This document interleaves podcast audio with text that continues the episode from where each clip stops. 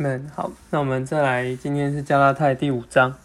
那一开始保罗还是接着前面第四章的负担，就是不要第一节就是说基督释放了我们，叫我们得自由，我们不要再回去受这个律法的辖制。那二节就更详细讲，所以这个律法的恶是什么？就是这个受割礼。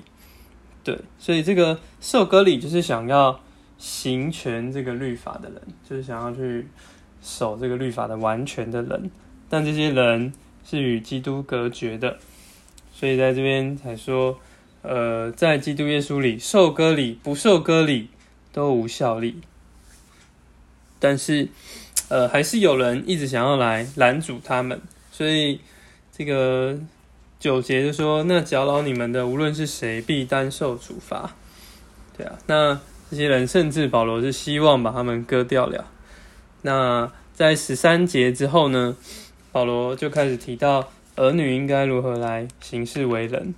对，那这边开始讲这个不可将自由当作放纵肉体的机会，因为前面保罗讲的不要落在这个律法之下，但是现在。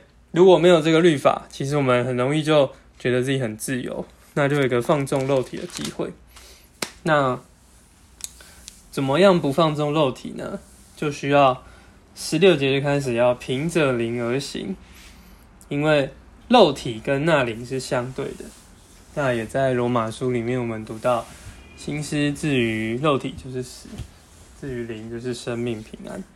所以，我们把心思置于灵，被那灵引导，就不在律法之下。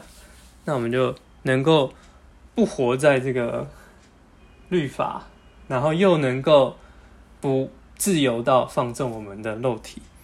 对，那最后呢，就提到肉体的行为跟那灵的果子有一些对比。肉体的行为这边讲很多不好的事，淫乱、污秽、邪荡啊，拜偶像、仇恨。嫉妒、恼恨等等，那后面比较更多是我们常常生活中有的感觉。我们可能今天就跟别人想要增进，会去比较，他好我不好，我好他不好，这边我赢，然后就可以分立宗派，就有了分裂。